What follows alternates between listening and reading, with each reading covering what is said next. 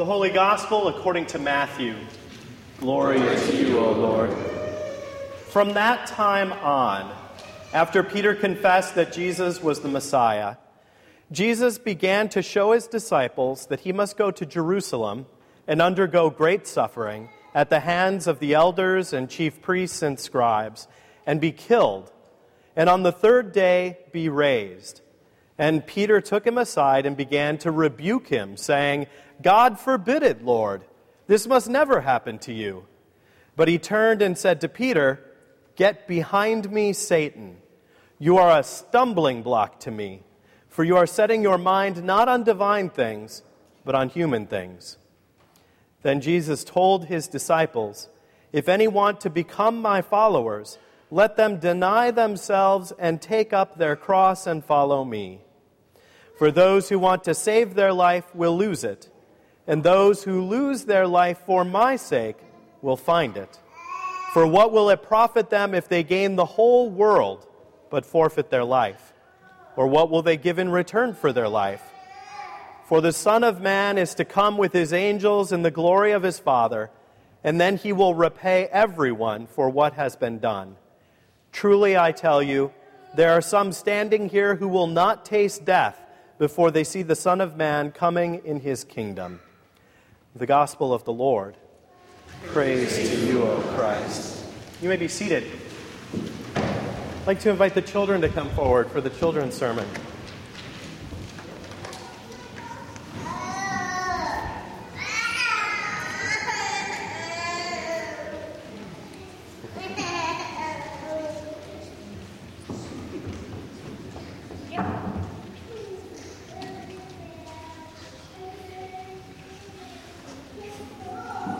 Good morning, everybody.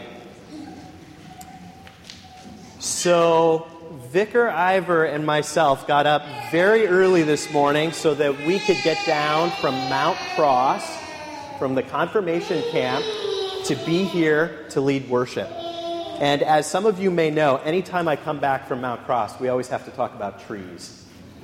Because they have really amazing trees. And there's one tree in particular that has the very creative name of Big Tree, which amongst coastal redwoods says something because it is big even amongst those trees.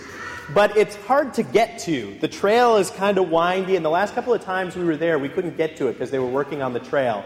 But today, or yesterday actually, we were able to get there. And this tree is big enough, it's, it's got a hollowed out portion that was large enough for all 13 of the confirmands to sit inside, and for Vicar Ivor and myself and Elizabeth to sit outside while we did a little Bible study. So it's a big tree, hence the name, Big Tree. But one of the things that's amazing, like a lot of sequoias or coastal redwoods, is that they often have had a hurt in their life.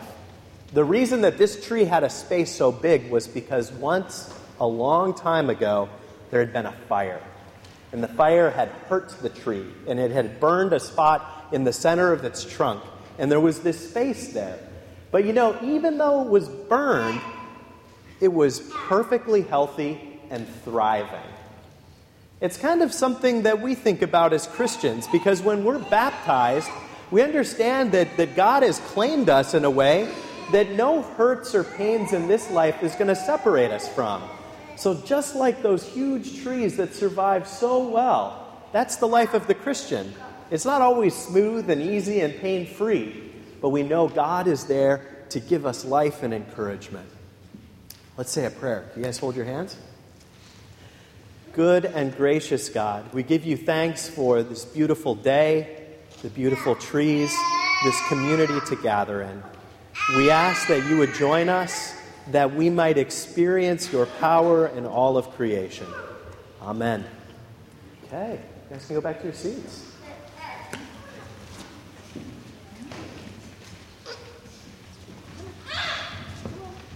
It is pretty comfortable up here, isn't it?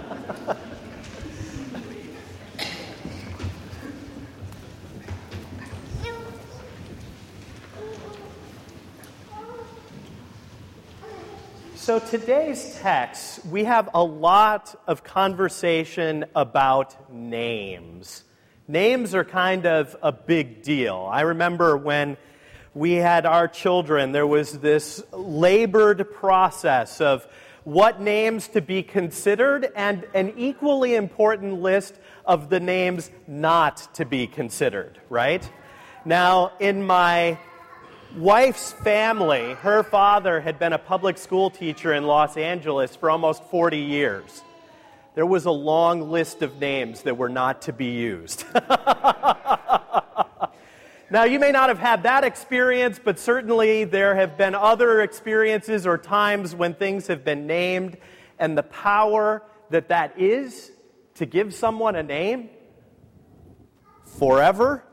It's kind of a big thing. In the Old Testament text, names are not only significant in that sense, they are powerful.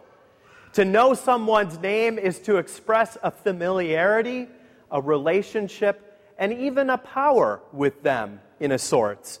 And so it's very significant when Moses is wandering out in the wilderness, watching this flock, that we get to a conversation about names. Now, we've got all kinds of names. Moses, this great Egyptian name, curiously, for this great leader of the Jewish people. He's wandering around.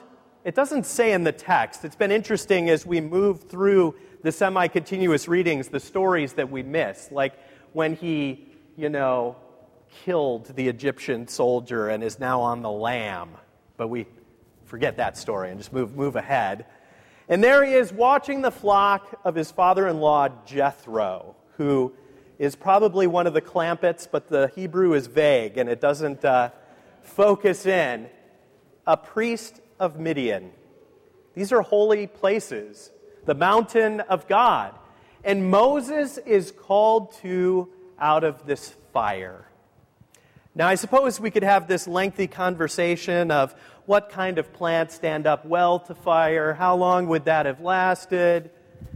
But I think the name piece is interesting.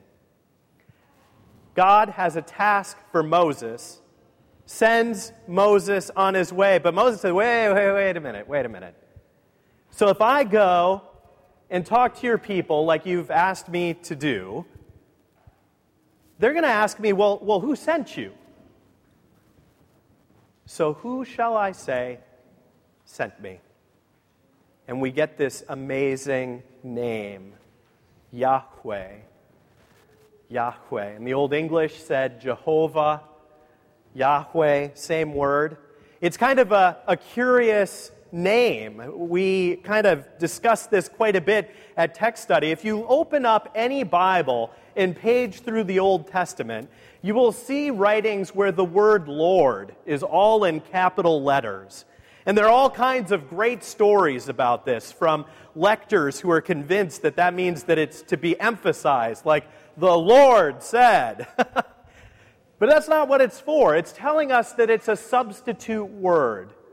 It's being deliberately translated differently. Wherever we see the Lord in full caps out of respect for the Hebrew tradition, it is a substitute for the word Yahweh. Traditionally, Yahweh means I am who I am, or I am that I am. But like a lot of names, it doesn't mean what the word actually literally means. The word Yahweh literally means in the Hebrew, the best rendering potentially is He causes to be. He causes to be. Says something profound about God that everything that is, all of creation, big tree, us, He causes to be. That's who sent Moses. Oh, oh, okay. And Moses goes off. Now we know Moses has a lot of other objections too, then. Well, I don't speak well, and then we get Aaron coming on to the scene. But this business about names is something that sticks with us. There are a lot of things that we could talk about in relationship to God. There are a lot of ways in which the Bible could start could start out with great conflict and violence, but it starts out instead with the one who causes all things to be, creating life from nothing. Says something huge about our God. Now, we move into the gospel text and we get a different name. In the Old Testament, sure, we hear about God, but you know, God is God, and God can go by whatever God wants. But what about us? We have Peter, or the name that we call Peter, Petros Rock. Now, the rock is called a number of things in the gospel text. First of all, we remember the rock that walks on the water and sinks like a, a rock, right? Or we think of last Sunday's text, a powerful text where Jesus says, Who do they say that I am? Who do you say that I am? And Peter, the rock, says, The Messiah, the Son of the living God, and gets it right. And he says, You are the rock, and on this rock I will build my church. So, we have the rock that sank. We have the rock that is the cornerstone of the church. And then the very next verses are what we read today. Jesus says, Yes, Messiah, Son of the living God, and everybody knows what that means power, glory, strength in arms, the one who is going to lead and free the people of Israel from those who are holding them captive. Everybody knew who the Messiah was. And so when Jesus goes on to explain that the Messiah is going to suffer, is going to be persecuted by the leaders, crucified, die, and then come back from the dead, Peter says, wait, wait a minute. That's not what we signed up for. It's fascinating to me that Jesus is doing all this teaching, and suddenly Peter puts his arm around him and pulls him off to the side and says, Wait, wait, wait, wait a minute. This is not what we're here about. We're here to be strong. We're here to be powerful, to be influential, to have people looking up to us, to be persuasive to be cool, to be looked up to by our neighbors and colleagues and peers. Enough about this hardship talk and death. It's kind of a downer. Let's not do that. And now we hear about the rock again. Jesus turns around back to those he had been discussing, effectively telling Peter, I am not yours. I am not yours. And he says, Get behind me, Satan. You are a stumbling rock, we might say. A stumbling rock. So we have Peter, the rock that sinks, the rock that the church will be built on, the rock that causes others to stumble in their lives of faith, all in one rock. But isn't that the way life is? It's not often smooth and glamorous. We skate through our social circles and think, how cool am I that I go to church and believe in God?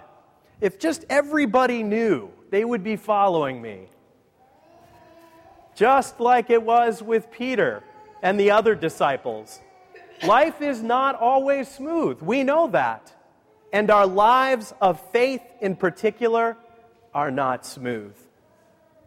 The second reading, I think, gets to this. We love the piety of Paul saying that the Lord commands that vengeance is mine, not yours. And so we have this pious affect often where people might come up to us and say, Aren't you upset about this or angry? Oh no, it's in the Lord's hands. But I love the space that is made in this text. Don't be angry yourself, but leave room for the wrath of God. Why aren't you angry? Oh, I'm just leaving room for God's wrath here. That's all. But I think we often kind of move through life in that fashion. This hope that God is going to bring justice today because it is needed. And the fear that God will bring justice today because it is needed. And that justice involves us and our neighbors, everyone.